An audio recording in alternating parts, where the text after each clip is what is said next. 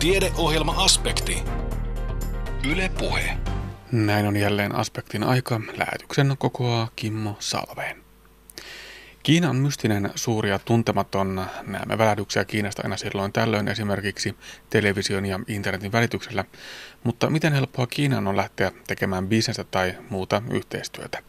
Kiinasta heti aspektin aluksi. Tapaamme myös keväällä lukiosta kirjoittaneen Tiina Räsäsen, joka päätti jäädä pitämään välivuotta, ehkä tienaamaan rahaa tulevien opintojen tueksi, mutta samalla hieman opiskelemaankin tulevan opiskelualansa opintoja. Paremmassa päivässä pohditaan, miksei liikunta toimi aina paidon pudotuksen apuna, ja viisosaisessa sisustussarjassamme tutustumme Kutojan ja Räätälin paritupaan. Lopuksi vielä asiaa tasa-arvosta, miten se näyttäytyy vaikkapa naispappeuden, sukupuolineutraalin avioliittolain tai sosioekonomisten terveyserojen näkökulmasta. Tässä aspektin aiheita tällä kertaa. Kiina nähdään länsimaissa kuumana liiketoiminnan alueena, eikä enää pelkästään halpatuotannon alihankkijana, vaan myös vakavasti otettavana tutkimus- ja kehityskumppanina. Mutta suomalaiset yritykset ovat edelleen suuren haasteen edessä pyrkiessään osallistumaan Kiinan talousmahdin tarjoamiin mahdollisuuksiin ja varautumaan mahdollisiin uhkiin. Tiedon puuttuessa turvaudutaan orientalismiin eli tapaan, jolla länsimaissa ymmärretään ja kuvataan idän kulttuureita siirtomaajärjestelmän aikana syntyneen ajatusmallein. Ja toden totta, orientalismi ei kuulu menneeseen, vaan on myös ihan tätä päivää. Näin toteaa aiheesta vastikään väitellyt kauppatieteiden maisteri Marke Kivijärvi kyllä mun mielestä tämä on niinku ihan tätäkin päivää koskettava tematiikka, koska tämä orientalismi, mihin mä tässä viittaan, niin tämän on niin kuin vuonna 1978 julkaistussa orientalismi-nimisessä teoksessa tämmöinen yhteiskuntakriitikko kuin Edward Said, niin hän on tuonut esiin silloin, vasta silloin, että, että niin kuin tämmöisessä länsimaisessa kirjallisuudessa menneinä aikoina kylläkin, että miten siellä on niin kuin tämmöisiä itämaisia kansoja ja kulttuureja kuvattu. Ja, ja tämä hänenkin analyysihän perustuu toki siihen, että miten niin kuin entisiä brittien ja Ranskan siirtomaita, kuten Egyptiä ja sitten niin kuin tämmöisiä arabialais-islamistikansoja, että miten heitä on kuvattu tämän tämmöisen orientalistisen sanaston kautta. Ja, ja niin kuin sit sitä, tämä Saidin tuottama kirja oli oikeastaan semmoinen lähtölaukaus sitten tämmöiselle postkolonialismisuuntaukselle, jossa lähdettiin sitten katsomaan, että miten eri, erilaisissa yhteyksissä sitten yhä edelleen tuotetaan tätä tämmöistä ehkä lännen ylivaltaa ja toisaalta sitten sitä idän kansojen niin kuin eroa suhteessa meihin. Ja oikeastaan niin kuin viimeisen kymmenen vuoden aikana sitten tämä tämmöinen kiinnostus on tullut myös niin kuin organisaatiotutkimuksen pariin ja, ja siellä niin kuin tutkijat kuten myös mä itse, niin ajatellaan, että, että niin kun tätä tämmöistä siirtomaavallan aikaisia valtasuhteita, niin niitä uusinnetaan tänä päivänä hieman eri muodoissa. Ja, ja esimerkiksi niin kun organisaatiotutkimuksessa nähdään, että esimerkiksi tämä, millä tavalla länsimaiset monikansalliset yhtiöt hyödyntää kehittyvien maiden luonnonvaroja ja työvoimaa, että et se on niin kun, tavallaan ihan rinnastettavissa siihen tietynlaiseen valtasuhteeseen ja kolo, yksi kolonialismin muoto, puhutaan uuskolonialismista. Ja, ja sitten niin kuin tähän tämmöiseen ajatteluun mä myös nojaan tässä mun työssä, että, ja otan niin kuin tämän diskursiivisen lähestymistavan ja ajattelen, että, että meillä on niin kuin hyvin laajasti länsimaissa käytössä tämä tämmöinen tapa, että me koko ajan niin kuin tuotetaan sitä idän ja lännen, tai, tai ehkä paremminkin lännen ja muun maailman välistä eroa niin kulttuurista eroa kuin sitten niin kuin milla, millä, miten niin kuin erotaan meidän tavoissa. Ja, ja sitten niin kuin mun mielestä on kiinnostavaa, että, että miten sitten tämmöistä sanastoa käytetään myös liiketoiminnan kontekstissa ja mitä seurauksia sillä sitten voi olla. No onko tämä orientalismi-diskurssi puhe siis siitä, niin onko se tietoista vai tuleeko se jostakin takaraivosta ilman, että, että sitä on tietoisesti valittu? No nimenomaan se tulee ihan tiedostamatta meidän varmaan useimpien suuhun, eli diskurssit ylipäänsäkin, mitä mä niillä käsitän, niin ne on semmoisia puhetapoja ja tapoja ymmärtää jotain asiaa, mitkä me omaksutaan ihan vaan elämällä siellä tietyssä yhteiskunnassa. Eli kun me ollaan länsimaisen yhteiskunnan kasvattaja, niin, niin me omaksutaan ihan sieltä meitä ympäröivästä kulttuurista sitten nämä puhetavat Ja, ja nimenomaan sen takia mun mielestä tarvitaan sitten tutkimusta, joka, joka nostaa esiin, että, että eihän me kukaan ajatella, että, että me tätä tämmöistä käytetään tai että sillä olisi välttämättä kauheasti mitään merkitystä, että miten me nyt sitten puhutaan. Mutta tutkijalla sitten pystyy osoittamaan, että, että sillä voi olla niin kuin jotain hyödyllisiä tarkoituksia, että sitä käytetään, mutta että sillä voi olla sitten myös jotain haitallistakin seurausta. Eli päinvastoin se onkin jotain, josta pitäisi oppia pois. No joissain tapauksissa. Et, et, en toki minäkään väitä, että se on pelkästään huono asia, koska tässä munkin tutkimuksessa, jos nyt sen verran sivuon noita tuloksia, niin, niin mä osoitan sen, että, että kun nämä suomalaiset toimijat, suomalaiset johtajat, kun he joutuu semmoiseen tilanteeseen, että lähdetään tekemään strategiaa tuonne Kiinan markkinoille, mikä, mikä on niin kuin yksi näistä kehittyvistä markkinoista, niin, niin se on aika haastava tilanne heille, johtuen ihan siitä, että, että niin kuin kehittyviin markkinoihin yleensä liitetään aika paljon epävarmuutta, koska siellä markkina muutosvoimat on, on niin kuin koko ajan valloillaan, niin on vaikea ennustaa, että mitä siellä nyt sitten vuodenkin päästä on sitten tarjolla. Ja toisaalta on lainsäädännöllisiä eroja hyvin paljon ja, ja kaikkea tämmöistä. Ja sitten jos tähän vielä lisätään se, että Kiina, Kiina tietysti mielletään aika haasteellisena markkinana, puhutaan tekijänoikeusloukkauksista ja, ja sitten näistä kulttuurieroista, niin, niin se, mitä tapahtui tässä munkin tutkimassa Kiina-liiketoimintaprojektissa, oli se, että semmoista kouriin tuntuvaa faktuaalista ja tarkkaa tietoa Kiinasta oli hyvin vähän saatavilla – ja, ja sitten semmoisessa tilanteessa niin tämä tämmöinen orientalismidiskurssi, joka niin kuin meille aika luontevasti sitten me omaksutaan sitä ja, ja käytetään sitä, niin se tarjosi tavallaan jonkunlaista tietoa siitä Kiinan markkinasta. Että tavallaan nojaamalla siihen orientalismin mukaiseen tietämykseen, että no kiinalaiset on tämmöisiä ja on semmoisia, niin sitä kautta pystyi pysty niin kuin nämä johtajat sitten jollakin tavalla arvioimaan – sitä Kiinan markkinaa. Et se oli vähän niin kuin semmoinen tietovaranto. Tosiaan Kiina on tämän oman väitöksesi se kohdemaa, ja, ja väitös on, on tuolta PK-yritysten markkinoinnin ja kansainvälisen liiketoiminnan alalta. Miksi juuri Kiina? Tai tietenkin voi sanoa, että miksipä ei juuri Kiina, kun ajattelee kaikkia niitä ponnisteluja, mitä sinne nyt tehdään. Joo, no ehkä semmoinen perinteinen vastaus, että miksi Kiina, niin on varmaan semmoinen, mikä meidän jokaisessa arkipäivän keskustelussa tulee esiin, että, että Kiina nähdään semmoisena kuumana liiketoiminnan alueena ja, ja tietysti kun tultiin tuohon 2000-luvulle, niin paljon, paljon oli pinnalla mediassakin tämä Kiina-ilmiö, minkä myötä nähtiin, että paljon länsimaista ja myös suomalaista tuotantoa siirrettiin Kiinaan muun muassa. Mutta että minkä takia Kiina tässä mun tutkimuksessa, niin se mielenkiinto liittyy siihen, että, että Kiina ja muut kehittyvät markkinat ei oikeastaan enää tyydy pelkästään siihen teknologian siirtoon länsimaisilta kumppaneilta, vaan he myös aika aktiivisesti lähtee kehittämään sitä omaa innovaatiotoimintaa. Ja tätä kautta mun mielestä tässä tulee myös niin kuin tämän orientalismin näkökulmasta semmoisia aika mielenkiintoisia jännitteitä, koska jos me ajatellaan, että markkinat – talo, koko talouden painopiste ja sitten ehkä myös tämä innovaatiotoiminta on siirtymässä tuonne idän markkinoiden suuntaan, niin minkälaista ristipainetta se sitten luo tähän länsimaisten ja kiinalaisten kumppaneiden välisiin suhteisiin ja siihen, mitä, mitä niin kuin meillä ajatellaan Kiinan markkinasta. Että tätä taustaa vasten lähdin sitten omaa tutkimusta tekemään ja nämä mun tutkimat yritykset – ja akateemiset tutkimusryhmät, niin he toimivat nimenomaan tämmöisellä osaamisintensiivisellä toimialalla, missä oleellista heillekin oli ei pelkästään hakea sitä halpatuotantoa tai halpoja raaka-aineita, vaan ennen kaikkea etsiä niitä tutkimuksen ja kehityksen kumppaneita sieltä Kiinasta. No jos käännetäänkin se katse välillä toisinpäin, mitä siellä toimijat ajattelevat meistä? Ymmärtävätkö he myös sen, että, että meillä on tämmöinen tietynlainen diskurssi, jonka keskellä elämme?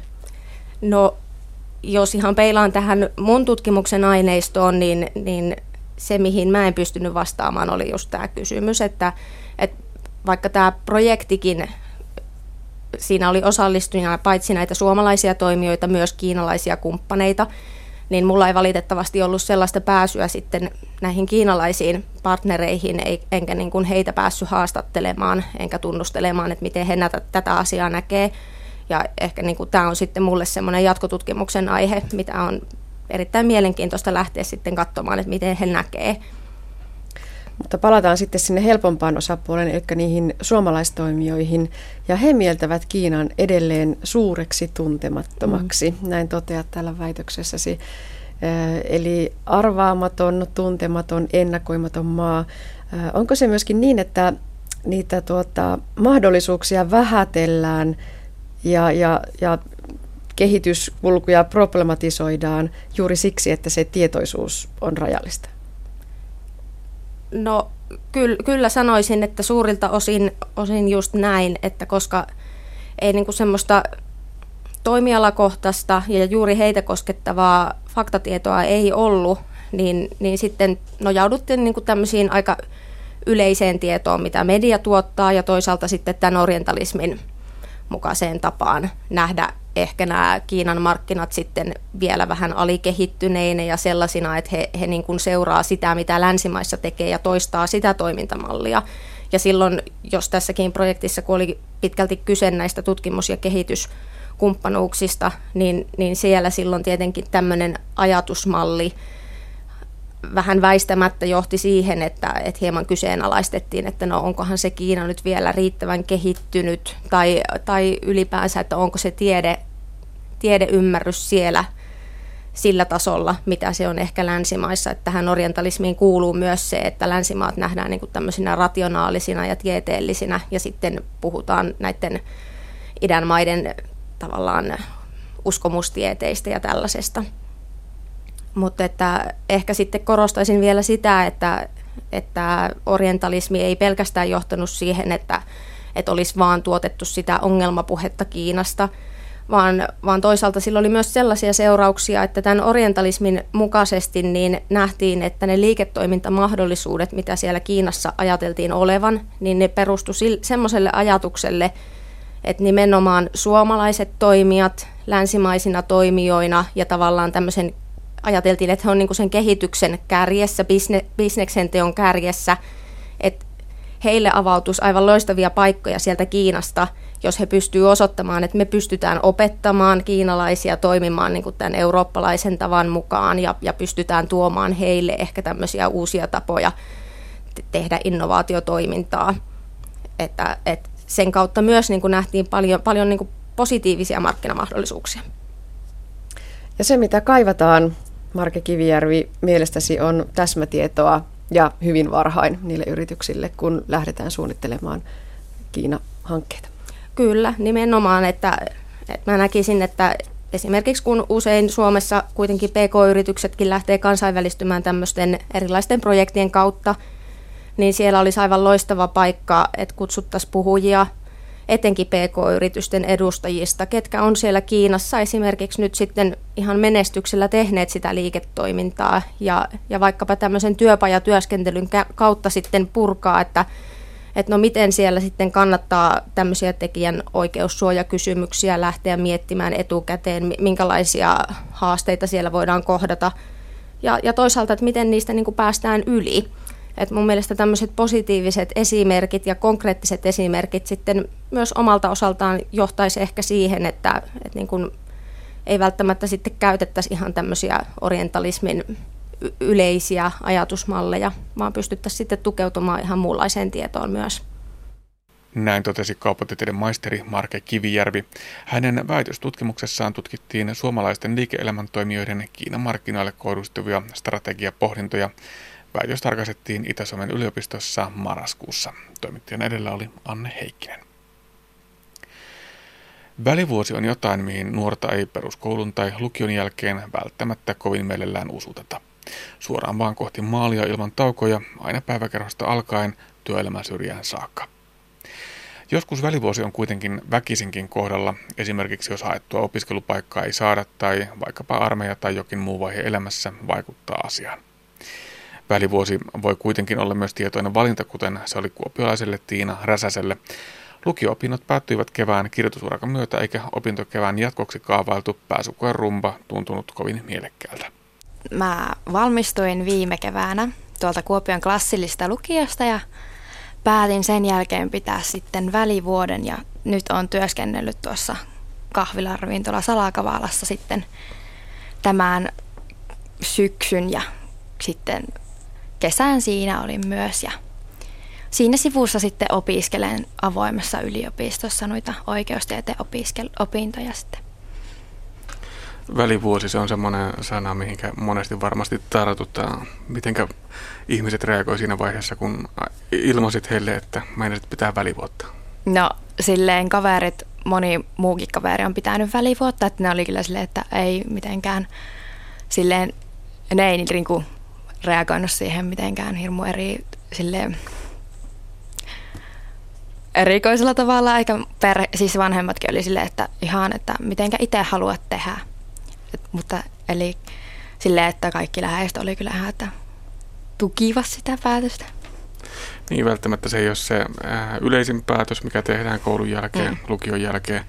Ja tota, ilmeisesti ainakin esimerkiksi oppilaohjaat varoittelee aika, aika tiukkaan sävyyn siitä. Että... Siihen kyllä törmäsin itsekin, että ootko nyt varma, että haluat pitää välivuodet, hae nyt edes jonnekin, että siihen kyllä törmästä opot oli niin kuin ihan, että kannattaa nyt edes hakea jonnekin, että pidä sitten, jos et pääse. Mutta ja sä hait? Kyllä mä hain ja kävin pääsykokeissa, mutta sitten en mä nyt hirveämmin niihin sitten lukenut. Että se oli sille ihan tietoinen päätös, kun mä halusin pitää välivuoden. Eli äh, olet lähdössä nyt sitten niin kuin jatkossa opiskelemaan oikeustiedettä. Joo. Se oli. Mm, ja kävit vähän niin kuin vilkaisemassa, että millaiset ne pääsykokeet niin. Kävin, niin, kävin katsomassa ne, että ensi vuonna sitten olisi helpompi, että tietää semmoisen tilanteen ja että vähän minkälainen se on, niin halusin käydä edes katsomassa ne sitten. Se on varmaan aika rankka kevät muutenkin se kevät, kun kirjoitetaan. Joo, on se. Itse oli, niin, itellä oli just se, että kun oli kirjoituksia halusi panostaa kumminkin täysille ja sitten sen jälkeen olisi pitänyt heti alkaa lukemaan niihin pääsykokeisiin ja vähän niin kuin varmaan päällekkäinkin, niin oli se vähän, että ei, että mieluummin ihan kunnolla sitten ensi keväänä, että kun jaksaa ja on voimia sitten lukea täysillä, niin mieluummin tälleen päin. No saako kysyä, miten ne kirjoitukset sitten meni, minkälaisia tuloksia sieltä syntyi? No kyllä ne meni ihan hyvin, että sille odotetusti, että tuli hyvät paperit ihan, että olen tyytyväinen. Miten paljon se olisi saattanut sitten hankaloittaa sitä kirjoituksiin valmistautumista, jos samaan aikaan olisi pitänyt aika ilmeisesti äh, tuonne oikeustieteen puolella aika isokin pääsykoekirjaa lähteä kahlaamaan läpi? No siis ne kirjat niin kuin oikeastaan sinne pääsykokeisiin ilmestyy vasta niin kuin sitten kirjoitusten jälkeen, että ei ne sille olisi vaikuttanut, mutta sitten enemmänkin siihen omaan jaksamiseen varmasti, että sitä ei olisi välttämättä jaksanut, kun ajatukset pitäisi vähän siirtää sinne ja pitäisi pysyä siellä kirjoituksissa, niin ehkä sitten jonkun verran olisi varmasti vaikuttanut niihin tuloksiin. Oikeustiedettä, missä sitä pystyy opiskelemaan? Helsinki, Turku, Vaasa, öö, Rovaniemi ja Joensuu. Joo, minnekä päin mennä sitten suunnistaa? No tällä hetkellä on se, että tuonne Joensuuhun päin, että se olisi niin kuin, tämä Itä-Suomi, tänne haluaisi jäädä, niin se Joensuu olisi ehkä semmoinen, mutta katsellaan vähän tässä sitten, että minnekä sitten ne laitetaan ne paperit menemään sitten. Itäsuomalaisena juuret on täällä, niin tuota, mielellään täällä sitten pysyy. Mieluiten. Joensuuhun kävit ilmeisesti myöskin hakemassa silloin Joo. ensimmäisellä kierroksella ja, ja tuota, nyt sitten ilmeisesti seuraavan kerran sitten seuraavassa yhteishaussa. Joo. Mm, miltä se näytti, miltä ne pääkokeet näytti? Onko, onko se ylitse pääsemätön homma vai, vai hyvällä valmistautumisella, niin siitähän hyppien keikkoon pääsee sisään vai? No mä oon kyllä sitä mieltä, että mikään niin kuin, ei ole mahdotonta. Että se, kun vaan kaikki on itsestä kiinni, että ei ne minun mielestä näyttänyt mahdottomalta. Että jos mä olisin lukenut niihin hyvin, niin varmasti mulla on mahiksiakin päästä sinne, että lukemalla sinne pääsee. No yksi syy tietysti on se, että, että tota, jäit nyt tähän välivuodelle, että, että sait kohtalaisen rauhallisesti vetää tämän kevään. Toinen syy sitten on tietysti tämä talous. Kyllä. Eli nyt olet, olet työn teossa ollut tässä syksyn mittaan. Miten paljon se helpottaa sitten kenties tulevaisuudessa opiskeluelämää? No varmasti helpottaa, kun nyt saa kerättyä ihan hyvin rahaa ja semmoisen hyvän pesämunan sitten sinne, niin sitten ei opiskelu, että sä tarvi ihan niin kuin kaikki miettiä, mitä syö ja mitenkä elää, että varmasti helpottaa sitten, että kun nyt saa vuoden kerättyä rahaa sitä opiskelua varten. Niistä, kun katselee noita opiskelijoita ja seuraa vierestä opiskelijabudjetteja, niin ei ne välttämättä mitään kovin hirvittävän suuria ole. No ei, että on kavereita, jotka opiskelee, niin on huomannut, että ei se niin kuin mitenkään maailman helpointa ole välttämättä sillä opintotuolla elää pelkästään. Mutta tämä nyt ei ole edes se pääpointti välttämättä, mitä tässä nyt ehkä haetaan, että, että välivuosia, töitä, myöskin opiskelet tässä samalla. Kyllä. Mitä sinä opiskelet nyt, kun sinä et oikeastaan vielä ole opiskelemassa? Niin, no avaimessa yliopistossa opiskelen, tai tässä Snellman kesäyliopistossa opiskelen niitä oikeustieteen opintoja, eli minä olen sieltä niin kuin ostanut semmoisen opintokokonaisuuden, josta, jonka avulla voi niitä opiskella ihan silleen suoraan niitä opintoja. Sitten mistä kun pääsen sisälle, niin saa niin kuin hyväksi luettua sitten sieltä. Mitenkä päädyit ylipäätään opiskelemaan Snellman kesäyliopistoon? No mä kuulin niistä sieltä niin kuin näiltä opintoneuvoilta ja sitten sieltä muiltakin henkilökunnalta, että tämmöisiä on niin kuin mahdollisuus, mahdollisuus opiskella. Ja sitten niin kuin, ne oli aluksi, että mitä, en mä edes tiennyt, että sieltä voi, mutta sitten kuulin, että tämmöistä voi, niin sitten mä kävin just siellä opintoneuvoilla juttelemassa ja katseltiin, että mitä sieltä voi opiskella nyt syksyllä ja keväällä. Ja sitten mä ajattelin, että mä ilmoittaudun tänne ja ne on kyllä ollut ihan tarpeellisia ja hyödyllisiä. Niin, sulla oli tämmöinen onnekas sattuma tässä, että sä olit jo ikään kuin valmiiksi Snellman kesäyliopiston vaikutuspiirissä. Eli Kyllä. toimit aikaisemmin muun muassa tuolla lasten yliopiston Joo. ympyröissä. Mitä sä siellä teit? Siis kesällä on näitä lastenleirejä, jotka Snellman kesäyliopisto järjestää, niin on ollut siellä niin kuin ohjaamassa niitä, että siellä on semmoisia tiedeleirejä muun muassa, että siellä lapset tutustuu näihin eri tieteen aloihin ja on sitten siellä ollut niitä lapsia kuljettamasta paikkaa A paikkaan B ja valvomassa niitä, että kaikki sujuu niin kuin pitäisi. Joo, ja siellä törmät sitten tällaiseen väylään, jonka kautta voi vähän jo ikään kuin etukäteen opiskella tuota oikeustiedettä. Kyllä. Nyt kun tuolta lukiomaailmasta tähän ponnisit, miten paljon sitä yleisesti ottaen tiedetään? Tiedostetaanko tällaisia vaihtoehtoja? No aika vähän se, että mun kavereistakin, niin en mä ole niinku ketään kuullut, että olisi edes niinku opiskellut niinku avoimen tai kesäyliopiston kautta näitä opintoja. Että niin kuin aika vähän mun mielestä tiedetään. Että en mäkään varmaan olisi tiennyt, jos mä en olisi niin kuin siellä leireillä tutustunut ihmisiä ja sitä kautta kuullut näistä. No millaista tämä opiskelu tuolla, tuolla Snellman kesäyliopiston hoteissa nyt sitten on ollut?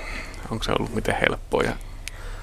No mun mielestä se, se on aika itsenäistä kumminkin, että sulla itse ne tenttikirjat, jotka sun pitää lukea, mutta sitten tuossa on se hyvä puoli, että ne järjestää niitä luentoja.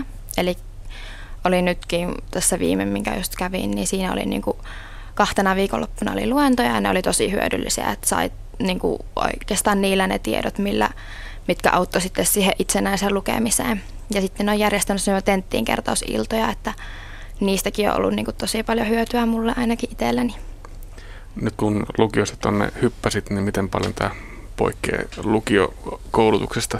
Onko tässä miten paljon eroja tai sitten yhtenäväisyyksiä? No kirjat on ainakin paksumpia ja tekstiä riittää, kuvia ei ole, että nämä on kirjoihin se, että mitä ainakin mihinkä itse törmäsin, että apua, missä mun kaikki kuvat on täältä. Ja sitten varsinkin se, että se on oikeasti itsenäistä, että mun pitää itse päättää se, että nyt mä luen, että kukaan ei ole sieltä niin, kuin niin paljon potkimassa takapäin, että itse pitää päättää se, mitä haluaa tehdä ja mihinkä haluaa, niin mitä haluaa saavuttaa sitten.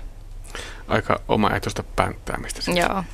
Miten paljon sitä ennalta suunnitellaan, että missä tahdissa näitä opintoja käydään, käydään sitten läpi? No siellä opintoneuvon kanssa niin jutellaan, että mitä siellä voi tai niin kuin, mitä kannattaa käydä ja missä ja miten niitä järjestetään, mutta sitten niin kuin tietysti just itsestähän sun kiinni kaikki, että mitä sä sitten loppupeleissä teet ja missä sä sitten, miten paljon teet ja milloin teet, että kaikki on niin kuin, niin kuin aika itsenäistä. Mutta tuo tuki on varmaan hyvin tärkeässä osassa, eli, eli opintoneuvonta ensinnäkin tietysti siinä, että tiedetään mitä ollaan tekemässä ja missä, missä tahdissa. Mitäs muuta?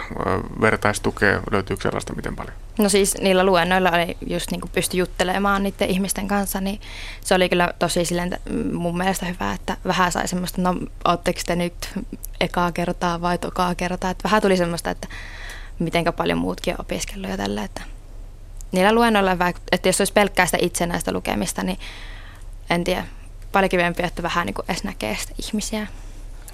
miten helppoa se nyt on, on tällainen opiskelu, kun ei semmoista ihan, ihan niin kuin tota, kiveä hakattua roadmappia, tämmöistä ää, tiekarttaa, niin kuin esimerkiksi lukiossa on? No, ei se mun mielestä ole niin, kuin niin vaikeaa, että se on vaan niin kuin itsestä kiinni, että mun mielestä mulla on tosi hyvin käynyt, että mä niin kuin opiskelen tässä, käyn töissä ja sitten niin kuin illo, iltana vähän luen ja sitten viikonloppuna vähän luen ja tällä, että mulle se on käynyt niin kuin tosi hyvin.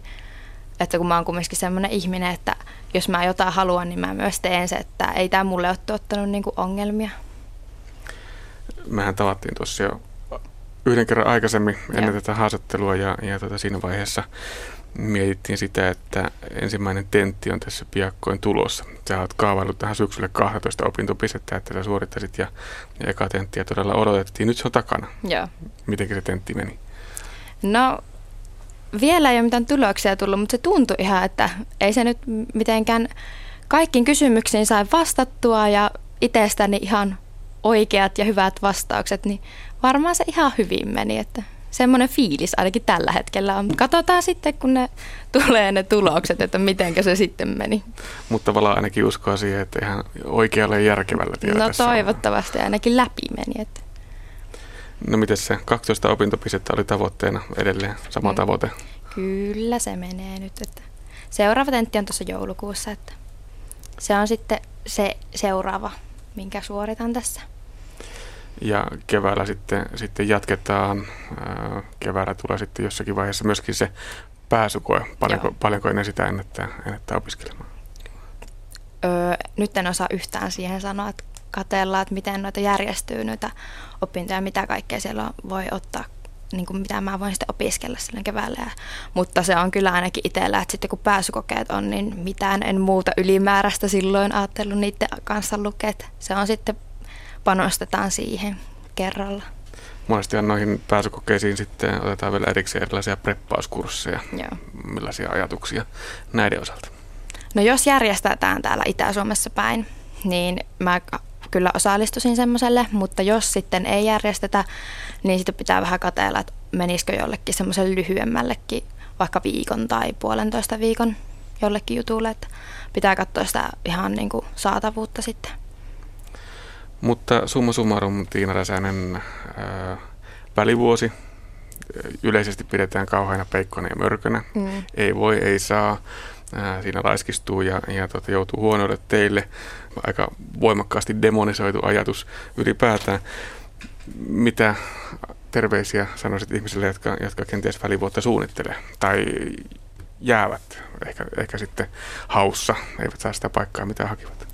Niin, että ei se välivuosi oikeasti maailmaa kaada. Et mun mielestä se antaa vaan lisää voimaa sitten, jos haluaa saavuttaa sen seuraavana vuonna sitten, minkä haluaakaan. Että välivuosi on oikeastaan ihan hyvä juttu. On aikaa ajatella sitä, mitä haluat sitten tehdä isona ja seuraavat 10 vuotta, 20 vuotta, niin se on ihan tosi hyvä vaihtoehto. Näin kuopiolainen Tiina Räsänen, joka viettää nyt siis välivuottaan työskennellen ja tulevia opintojaan jo ennalta keventäen. Tsemppiä vaan kevätkaudelle ja lopulta myös sinne kevään pääsykokeisiin. Jumppaa, kahvakuulaa, kuntosalia, mutta painavaan junnaa paikallaan. Miksi jotkut hyötyvät fyysisestä harjoittelusta toisia enemmän? Vastaus voi löytyä geeneistä. Geenit voivat nimittäin selittää eroja fyysisessä kunnossa ja alttiudessa lihoa. Lääketieteen lisensiaatti Antti Huskonen kertoo, että tunnetuin lihavuusgeeneistä on FTO-geeni. Parempi päivä ohjelmasarjassa lähdetään nyt lenkille. Uhuh. No voiko ylipäätään lihavuutta selittää perinnöllisillä tekijöillä? Voi. Sitä on arvioitu kaksostutkimusten perusteella, että jopa 40-70 prosenttiin voisi selittyä tämmöisillä perinnöllisillä tekijöillä, mutta me ei toistaiseksi tarkalleen tosiaan tiedetä, että mitkä ne on ne tietyt geenimuunnokset, jotka sen aiheuttaa, tai mitä ne on ne geenimuunnokset, jotka selittää sitä, sitä alttiutta lihoa.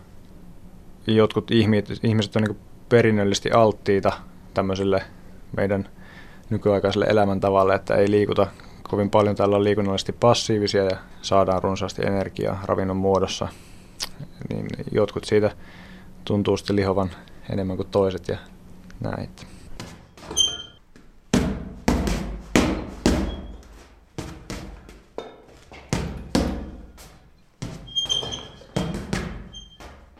Eli nyt on siis puhuttu siitä, että millä tavalla tämä alttius lihomiseen liittyy geneettiseen perimään, mutta on myöskin näin, että jotkut hyötyvät fyysisestä harjoittelusta toisia huomattavasti vähemmän. Ja mm. sekin liittyy sitten näihin geenitekijöihin.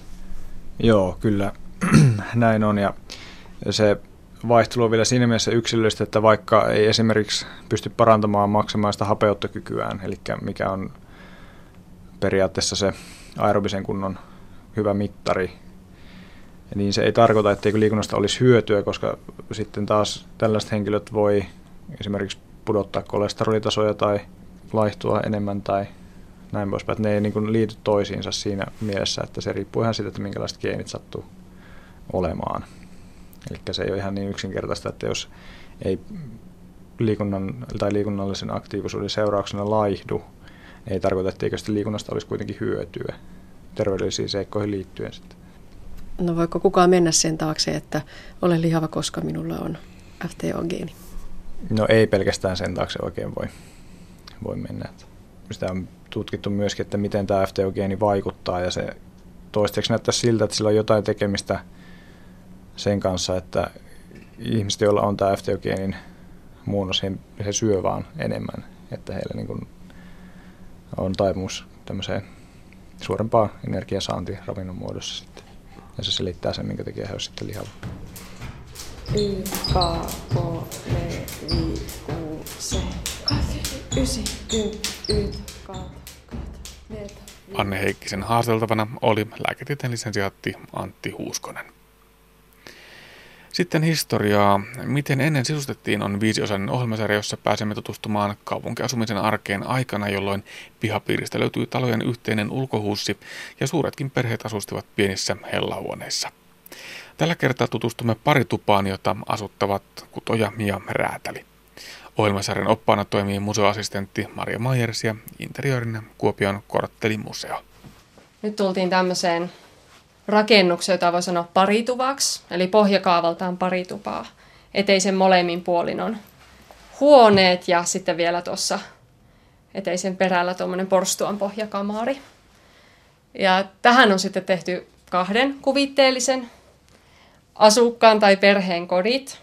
Toisella puolella on kutojan koti, eli heidän näiden kuvitteellisten asukkaiden koti on ollut tämä yksi iso huone. Ja tällä toisella puolella on sitten Räätälin työtilat ja hänen pieni asuntonsa. Mennään tänne Räätälin asuinkamariin. Voisin näyttää täällä vielä verstaan puolella liittyen Saastamoisen rullatehtaaseen, mikä Saastamoisella oli tuolla Haapaniemellä. Siellä valmistettiin näitä puisia lankarullia. Ja siinä valmistuksessa jäi sitten tämmöistä ylimääräistä ylijäämäpuuta, ja tämmöisiä puu, puun kappaleita, jossa sitten on näitä aukkoja, mitkä on mahdollisimman hyödyllisesti loppuun asti käytetty, niin näitä kutsuttiin kuruiksi. Ja näitä kuruja sitten kuljeteltiin hevoskuormilla keskustan asukkaille ja Niiralaan. Ja näillä kaupunkilaiset lämmitti uuninsa. Eli niin kuin moni meistä tietää, niin ennen ei mitään heitetty hukkaan. Kierrättämisestä ei erikseen edes puhuttu, mutta se oli itsestäänselvyys että materiaalit ja aineet ja esineet käytetään mahdollisimman moneen kertaan hyödyksi. Rulliin liittyen, nyt kun mennään taas tänne asuinkamarin puolelle, niin täällä nurkassa on tämmöinen pieni etasääri, eli hyllykkö, jossa on päällä öljylamppu ja sitten tuossa keskitasolla kirjoja. Niin kun katsotaan näitä kannatin osia, näitä korkeussuunnassa meneviä, niin niissä on käytetty kanssa näitä rullia. Eli siihen aikaan on ollut kekseliäisyyttä. Sitä ei monikaan kävijä tosiaan huomaa, kun ne on maalattu samanväriseksi sitten koko tämä hyllykön kanssa. Moni miettii, että minkä takia tämä sänky on ollut näin lyhyt. Että onko kenties tämä rääteli ollut niin lyhyt tai tämä kuvitteellinen rääteli. Mutta kyseessä on siis päästä vedettävä sänky. Ja tämmöisissä pienissä kodeissa niin se on säästänyt tätä lattia pinta-alaa, kun päiväajaksi on voitu työntää sänkykasaan ja vuodenvaatteet korkeaksi pinoksi siihen päälle. Raatalillakin löytyy sitten peseytymisvälineet tuosta kommuutin tai komuutin päältä. Näissä museokodeissahan kuvataan, että mitenkä Kuopiossa kaupunkilaiset on eri aikoina asuneet ja kotejaan sisustaneet. Eli nimenomaan kaupunkiasumisen historiaa. Ja tänne kaupunkialueelle ei ole liittynyt semmoista, että kaikilla asukkailla olisi omat saunat tai joka pihapiirissä olisi omat saunat, vaan sitten ne isommat huolelliset pesut tehtiin yleisissä saunoissa. Että sen takia pikkupesuilla sitten pärjättiin ja vaikkapa kerran viikossa sitten pestiin kunnolla. Työviikon jälkeiset hiet pois. No tässä huoneessa, tässä seinäpaperissa, pinkopahvissa näkyy tämmöistä roiskemaalausta. Ja tämmöistä roiskemaalattua tapettia ei yleensä käytetty hienompien huoneiden seinillä, vaan lähinnä keittiöiden ja eteistilojen. Ja se on tehty paikan päällä yleensä, ja se on ollut aika vaativaa maalaustyötä. Ja ne vaiheet on ollut semmoiset, että tämmöinen pinkopahvi, jos ajatellaan, että tuossa on hirsetinta alla, pinkopahvi on kostutettu ja naulattu kiinni seinään. Ja samalla kun se pahvi on kuivunut, niin sen kosteuden ansiosta ja sen naulaamisen ansiosta se on vähän suoristunut sitten. Ainakin jonkin verran. Ja sitten pinkopahvi on sen jälkeen maalattu kauttaaltaan joko liimamaalilla tai öljymaalilla ja annettu taas kuivua. Kuivumisen jälkeen tämä seinä on roiskekoristeltu varpupispilän avulla. Voi olla sitten, että monesti tässä roiskekoristelussa on käytetty sitten öljymaalia, mutta nyt en asiantuntija ole, että voi olla, että sitten on liimamaalillakin saatettu sitä käyttää. Siihen aikaahan maalarit, oman työnsä ammattilaiset ja mestarit, niin sekoitteli itse liimamaaleihin haluamansa värit. Eli ei menty suoraan kauppaan ja ostettu tiettyä väriä, vaan liimamaaliin sitten liitet, lisättiin tiettyä värijauhetta, niin saatiin sitten haluttu, haluttu väri. Ja nyt mennään tänne kutojan kodin puolelle. Varokaa korkeita kynnyksiä, näihin herkästi kompastuu. Matalat oviaukot on kanssa semmosia, että pitemmät miehet kumartelee sitten sisään tullessa. Täällä Kutojan kodissa niin ehkä näyttävintä saattaa olla tämä liesileivin uuni yhdistelmä. Ja tämähän on ollut kodin sydän. Koska sähköjä ei ole vielä ollut, niin samalla kun uuni on ruokaa lämmitettäessä lämmennyt, niin samalla on kotikin saatu pidettyä lämpimänä. Ja Savossahan on tämmöinen uuniruokaperinne. Uunin ympärillä näkyy näitä taloustavaroita ja erilaisia astioita ja työvälineitä. Ja täällä on sitten tuossa oven lähellä emaaliset pesuvälineet, pesuvati ja kannu. Tuolla nurkassa klahvipiirongin päällä on satulli, joka on tutummalta nimitykseltä piian peili. Ja käyttötarkoitus on ollut naisten toilettilipasto, eli niissä laatikossa on voinut säilyttää omia henkilökohtaisia tavaroitaan ja vaikkapa lettinauhoja ja hiussolkia. Kutojan työvälineitä täällä nähdään, kangaspuut ja rukki. Niiden keskellä on vyyhdinpuu, langan vyyhteämistä varten. Nämä kodit, missä me nyt tässä talossa ollaan, niin kuvaa aikakaudelta väljästi sanoen 1910- ja 20-lukuja. Ja nythän voidaan kuvitella, että kutoja, eli perheen emäntäni, on sitten saattanut välillä käydä vaikka tuolla Kuopion torilla myymässä tekemiä lankavyyhtejä. Nyt voitaisiin mennä tänne lähemmäksi tätä sivusta vedettävää puusohvaa, eli monelle tuttu huonekalu tämäkin, että illan tullen on sitten vedetty auki pari vuoteeksi. Ja sohva alla on yöastia, joka on ollut ihan koko perheen käytössä, niin aikuisten kuin lastenkin koska ulkokäymälöiden aikaa eletään nytten. Sohva yllä on tämmöinen mietelause. Varsinkin tuossa myöhemmin yhdessä toisessa museokodissa nähdään enemmän tämmöisiä huoneen tauluja, jossa on monesti käytetty raamatun lauseita tai muita hengellisiä viisauksia. Tässä on nyt sitten tämmöinen sanonta kuin Mun anna muistaa alati, et ompi lyhyt ikäni ja kuitenkin niin kallis. Näin totesi museoassistentti Maria Mairas Kuopion korttelimuseosta. Ohjelmaserran seuraavassa osassa pääsemme kurkistamaan tehdastyöläisen hellahuoneeseen ja suutarin verstaaseen. Ja kuvia näihin sisustuksiin ja ajankuviin liittyen löytyy Aspektin nettisivuilta osoitteesta kantti.net kautta aspekti. Lähetyksemme lopuksi asiaa tasa-arvosta, joka tarkoittaa kaikkien ihmisten yhtäläistä arvoa yksilöinä ja yhteiskunnan jäseninä.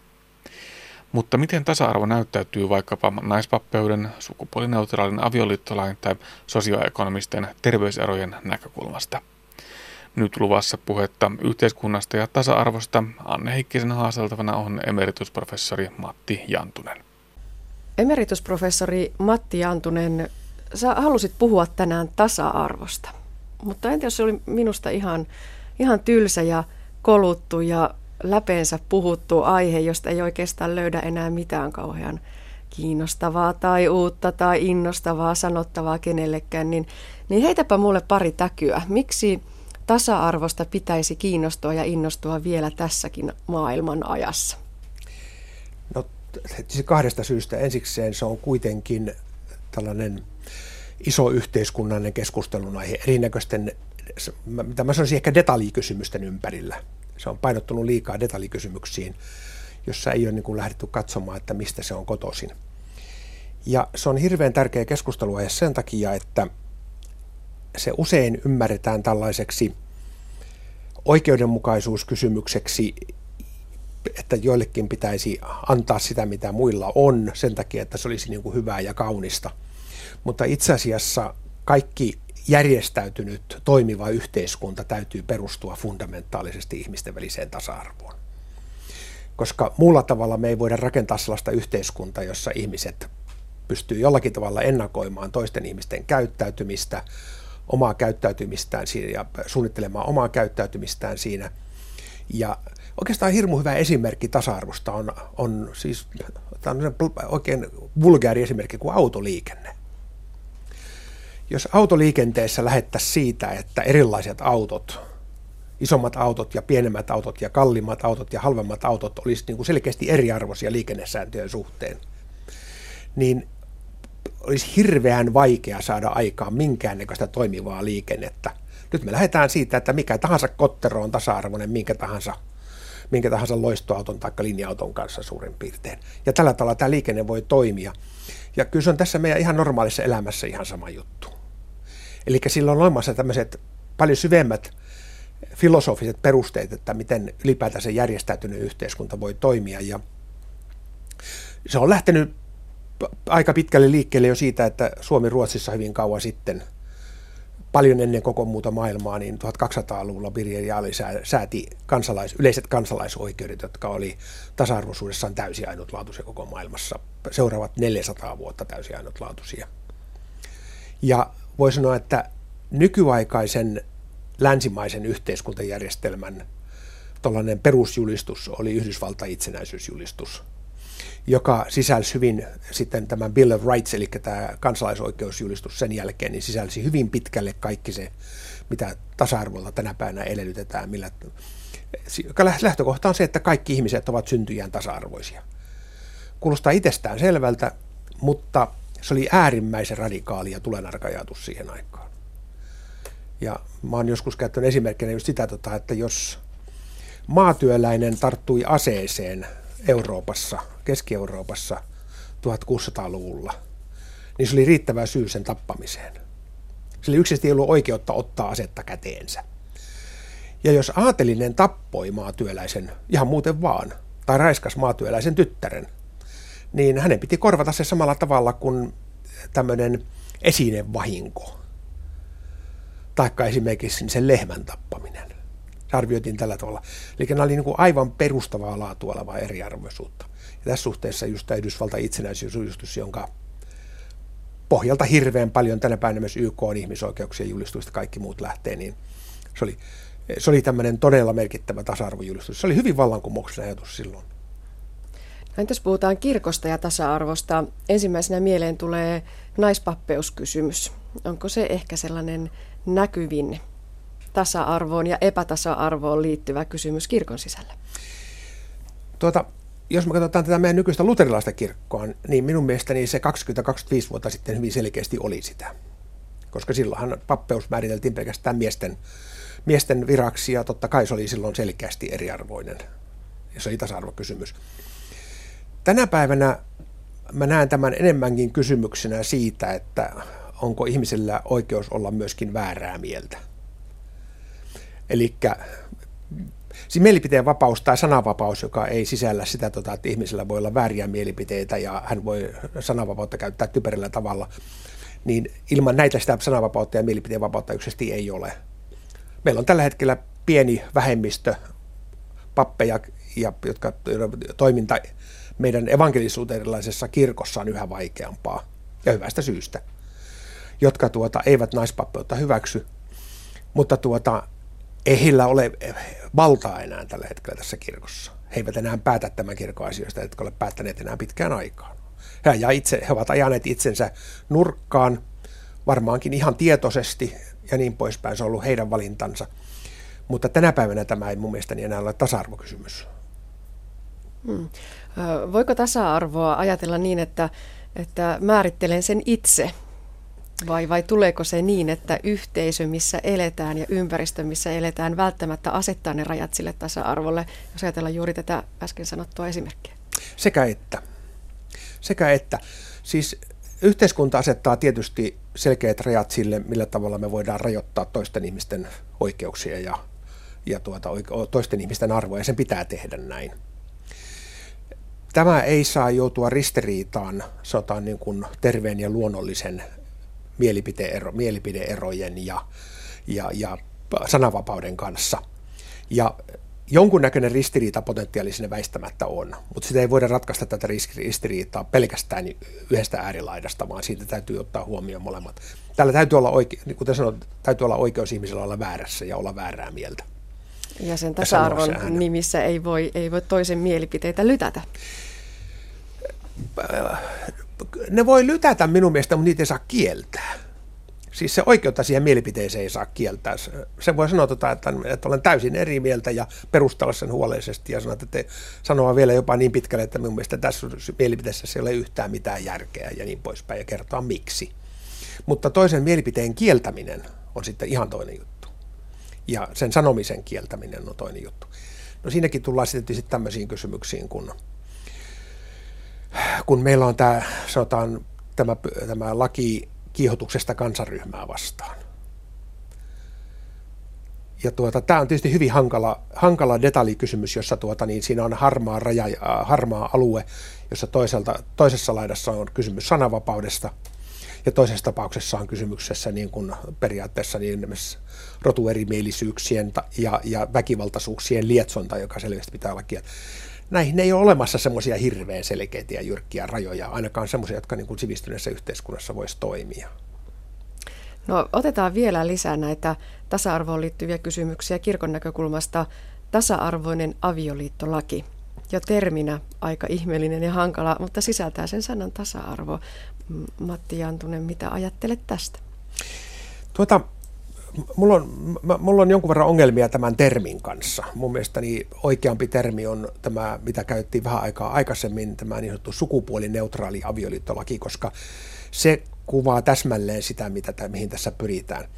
Minun mielestäni käsite tasa-arvoinen avioliittolaki sisältää kaksi, kaksi tuota ongelmaa. Toinen on se, tota, että niin, avioliittolain täytyy turvata tasa-arvo aviopuolisuuden kesken se on minun mielestä se tasa-arvon fundamentti. Ja tuota, se on äärimmäisen paljon tärkeämpi kysymys kuin se, ja, ja myöskin hoidettavissa oleva kysymys kuin, että me avioliittolaki voisi turvata tasa-arvon eri ihmisten välisten ihmissuhteiden kesken, jota se oikeastaan ei voi millään tavalla tehdä muuta kuin jollakin juridisella tasolla. Tämä on se toinen kysymys. Se toinen kysymys on se, tota, että niin se tavallaan niin kuin suoraan leimaa ajatuksen, että jos joku on sitä mieltä, on vähän niin kuin eri mieltä, niin hänen täytyy tietysti kannattaa silloin eriarvoista avioliittolakia joka kuulostaa tietysti kauhean pahalta. Eli se leimaa välittömästi kaikki kriittiset ajattelut jo negatiivisella leimalla. Mutta jos me puhutaan sukupuolineutraalista avioliittolaista, niin silloin mun mielestä niin päästään puhumaan niin kuin varsinaista asiasta. Ja ensikseen nykyinen rekisteröity parisuudelaki antaa hyvin pienin ja hyvin marginaalisin eroin juridisesti aivan saman aseman kuin, kuin tuota, siviiliavioliitto, siviilivihkimisavioliitto. Eli se, ne erot on käytännössä nyt kai siinä, että jos rekisteröity parisuhde, rekisteröidyssä parisuhteessa asuvat henkilöt haluaa ottaa yhteisen sukunimen, he joutuvat erikseen anomaan sitä ja maksamaan siitä jonkun rekisteröintimaksun. No tämä olisi tietysti ihan helppo poistaa tämä tässä ei mitään, ole mitään syytä, miksi, miksi näin pitäisi olla. Että kaikin mokomin, että siinä tilanteessa sitten saisi olla aivan sama tilanne kuin mitä se on aviopareillakin. Toinen, toinen kysymys on se, että jos rekisteröidyssä parisuhteessa elävät ihmiset haluaa adoptoida lapsen, ne joutuu tekemään sen kahdessa vaiheessa sillä tavalla, että ensin toinen siinä parisuhteessa oleva adoptoi sen lapsen itselleen ja sen jälkeen suoritetaan perheen sisäinen adoptio, jossa se toinen adoptio otetaan mukaan. Tämä on vähän monimutkaisempi kysymys. Nyt en tunne tarkalleen tämä tilannetta, mutta meillähän tulee huomattavan suuri osa adoptiolapsista ulkomailta. Ja ne tulee maista, jossa luultavasti koko adoptiokysymykseen ruvettaisiin suhtautumaan hyvin paljon kriittisemmin, jos ei olisi tietoa siitä, että meneekö tämä lapsi samaa sukupuolta oleville vanhemmille vai eri sukupuolta oleville vanhemmille. Ja siinä saattaa tulla silloin vastaan se kysymys, että tuota niin, meiltä tämä adoptiomahdollisuudet romahtaa kaikilta. Ja mun mielestä tämä pitäisi ainakin selvittää ennen kuin tätä jälkimmäistä kysymystä lähdetään hirveän pitkälle penkomaan eteenpäin. Koska me saattaa, tasa-arvo saattaa toteutua silloin sillä tavalla, että niin, niitä adoptiolapsia ei nyt sitten saa kummatkaan. Eikä välttämättä, no se olisi tietysti tasa-arvosta, mutta onko se hirveän muu, hyvä, hyvä asia muuten on toinen juttu. Ja me tiedetään, että Venäjältä tulee aika paljon adoptiolapsia ja Venäjällä suhtaudutaan tällä hetkellä homoliittoihin ja, ja tuota, samaa sukupuolta olevien pareihin äärimmäisen jyrkästi ja kielteisesti. Voidaan olla siitä hyvinkin, paljon, hyvinkin jyrkästi eri mieltä venäläisten kanssa, mutta ei meillä Venäjän lainsäädäntö ole mitään sananvaltaa. Ja tuo, eikä meillä tietenkään pidäkään siihen olla sananvaltaa, sen enempää kuin heillä ei pidä olla sananvaltaa meidän lainsäädäntöön. Tähän äh, tasa-arvoisen avioliittolakiin on liittynyt paljon porua ja, ja ehkä vähän villoja, näin voi, mm. voi tuota sanoa. Onkaan kysymys enemmänkin siitä, että sitä ei ole purettu näin rationaalisesti, vaan, vaan se on mennyt enemmänkin tunnekysymyksen puolelle? No musta on ollut aika pitkälle tällainen iskulauseen omainen käsittelytapa. Ja tuota, ja, ja sitten sellainen, sellaista se julkinen käsittely, jossa, jossa tuota, tavallaan on ollut, ollut kaksi oikeata mielipidettä, jotka on, on ollut hyväksyttyjä ja julkisuudessa, julkisuuteen saatettavia. Mielipide yksi on ollut se, että tuota, minun mielestäni kaikki avioliitot ovat tarkalleen, kaikki liitot ovat samanarvoisia, ei ole mitään periaatteellista eikä käytännöllistä eroa samaa sukupuolta olevien tai eri sukupuolta olevien parien liitosta. Tämä on se mielipide numero yksi, joka on sallittu. Mielipide numero kaksi, joka on julkisuudessa hyväksytty, on se, tota, että minä olen uskonnollinen fundamentalisti ja minun mielestäni kaikki homot menee helvettiin. ja tuota, sitten jos joku on ollut jotakin muuta mieltä tästä välistä, niin sen, sen mielipiteen saaminen jotenkin julkisuuteen on ollut aika työlästä. Olen itse kirjoittanut tästä kanavaan pari vuotta sitten yhden kirjoituksen, joka oli vielä mielestäni hyvin analyyttinen, mutta se keskustelu, mikä sitä keskustelu, mitä siitä sitten käytiin, niin siinä oli kyllä aika villejä piirteitä. Että mä hetken aikaa mietin, että osallistuinko mä siihen keskusteluun vai enkä, mutta sitten päätin, että ei, koska se ei vaikuttanut hedelmälliseltä. Kirjoituksen nimi oli, että sateenkaidessa on enemmän kuin kaksi väriä. Otetaanko vielä yksi näkökulma tähän keskusteluun lisää?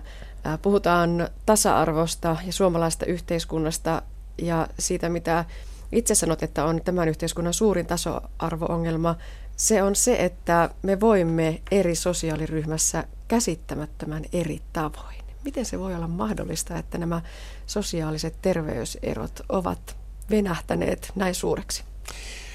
No ensikseen, tota, mikä se tilanne on? Se tilannehan on tosiaan se, tota, että meillä on sosioekonomiset terveyserot on Euroopan suurimmat, länsi, läntisen Euroopan suurimmat.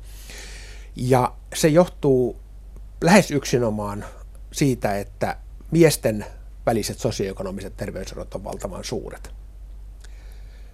Ne on ilman muuta läntisen Euroopan suurimmat. Eli alimmassa asia, alimmalla sosiaali portaalla olevien miesten elinajan odote on kymmenkunta vuotta lyhempi kuin, kuin korkeimmalla keskimäärin. Se on valtavan suuri ero. Ja tämä vetää koko mies sukupuolen odotettavissa olevan elinajan noin viisi vuotta naisten alle. Eli sekin ero on hirveän suuri ja se suur, suurimpia Euroopassa. Tämä on niin kuin se, se, se, mitä me tiedetään, joka on, niin kuin, joka on niin kuin faktaa. Ja tämä on se, missä meidän ta- tasa-arvoiseksi hyvin monessa asiassa ja hyväksi mainittu yhteiskunta on ehkä epäonnistunut selkeimmin suhteessa muihin eurooppalaisiin ja sanotaan niin kuin vertailuyhteiskuntiin, mitä me voidaan verrata. Mutta mistä tämä johtuu, niin tämä on sitten jo hyvin paljon vaikeampi kysymys. Miksi ihmeessä tämä ero voi olla myös Suomen ja Ruotsin välillä näin valtavan suuri? Se usein otetaan esillä alkoholia ja kaikkea muuta. Ne on, ne on enemmän seurauksia luultavasti kuin syitä. Ja toinen juttu, niin kyllä Ruotsissakin, Ruotsissakin niin, niin tuota, alimman sosiaaliluokan miehet vetää viinaa niin kuin Suomessakin ja, ja niin vetää sitten kaikki ylemmässäkin sosiaaliluokissa. Ei ne erot ole niin hirveän suuria tässä, tässä suhteessa. Mä ottaisin tästä kytkentöjä siihen, että yksi asia, joka pitää niin kuin ihmisen elämässä kiinni aika pitkälle, on perhe. Ja nimenomaan miehistä yhä suurempi osa putoaa niin kuin periaatteessa perheelämän ulkopuolelle. Naisilla on usein joka tapauksessa lapsia ja naiset selviää hirveän paljon paremmin ilman muuta niin ilman miehen tukea kuin mies selviää ilman naisen tukea, vaikka tuki onkin monen, monta kertaa toisen tyyppistä. Ja monta kertaa se naisen elämä varmaan on helpompaakin ilman sitä miehen tukea, mutta tuota, varsinkin sitä, jos sitä tukea ei juurikaan ole. Mutta tämän perhe-elämän ulkopuolelle pudonneiden miesten, siis joiden sanotaan avioitumismahdollisuudet, mahdollisuudet avioliittomarkkinoilla on plus minus nolla, niin näiden tämmöinen kysymys on siitä, että miksi he haluaisivat elää pitkään ja terveenä. Eli jos sulla ei ole itselläsi mitään hirveän selkeää syytä, että miksi sä haluaisit elää pitkään ja terveenä, niin kyllä se tietysti kaikkien terveiden elämäntapojen opiskeleminen ja tutkiminen ja selvittäminen ja, ja omien elämäntapojen muuttaminen, niin kyllä se motivaatio jää aika vähäiseksi silloin.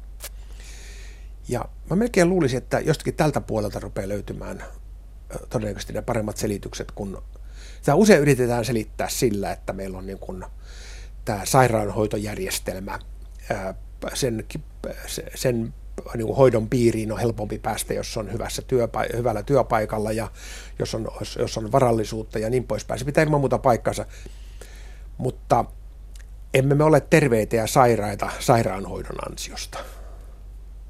Se on hyvin marginaalinen osatekijä siinä. Me ollaan terveitä tai sairaita ihan muista syistä.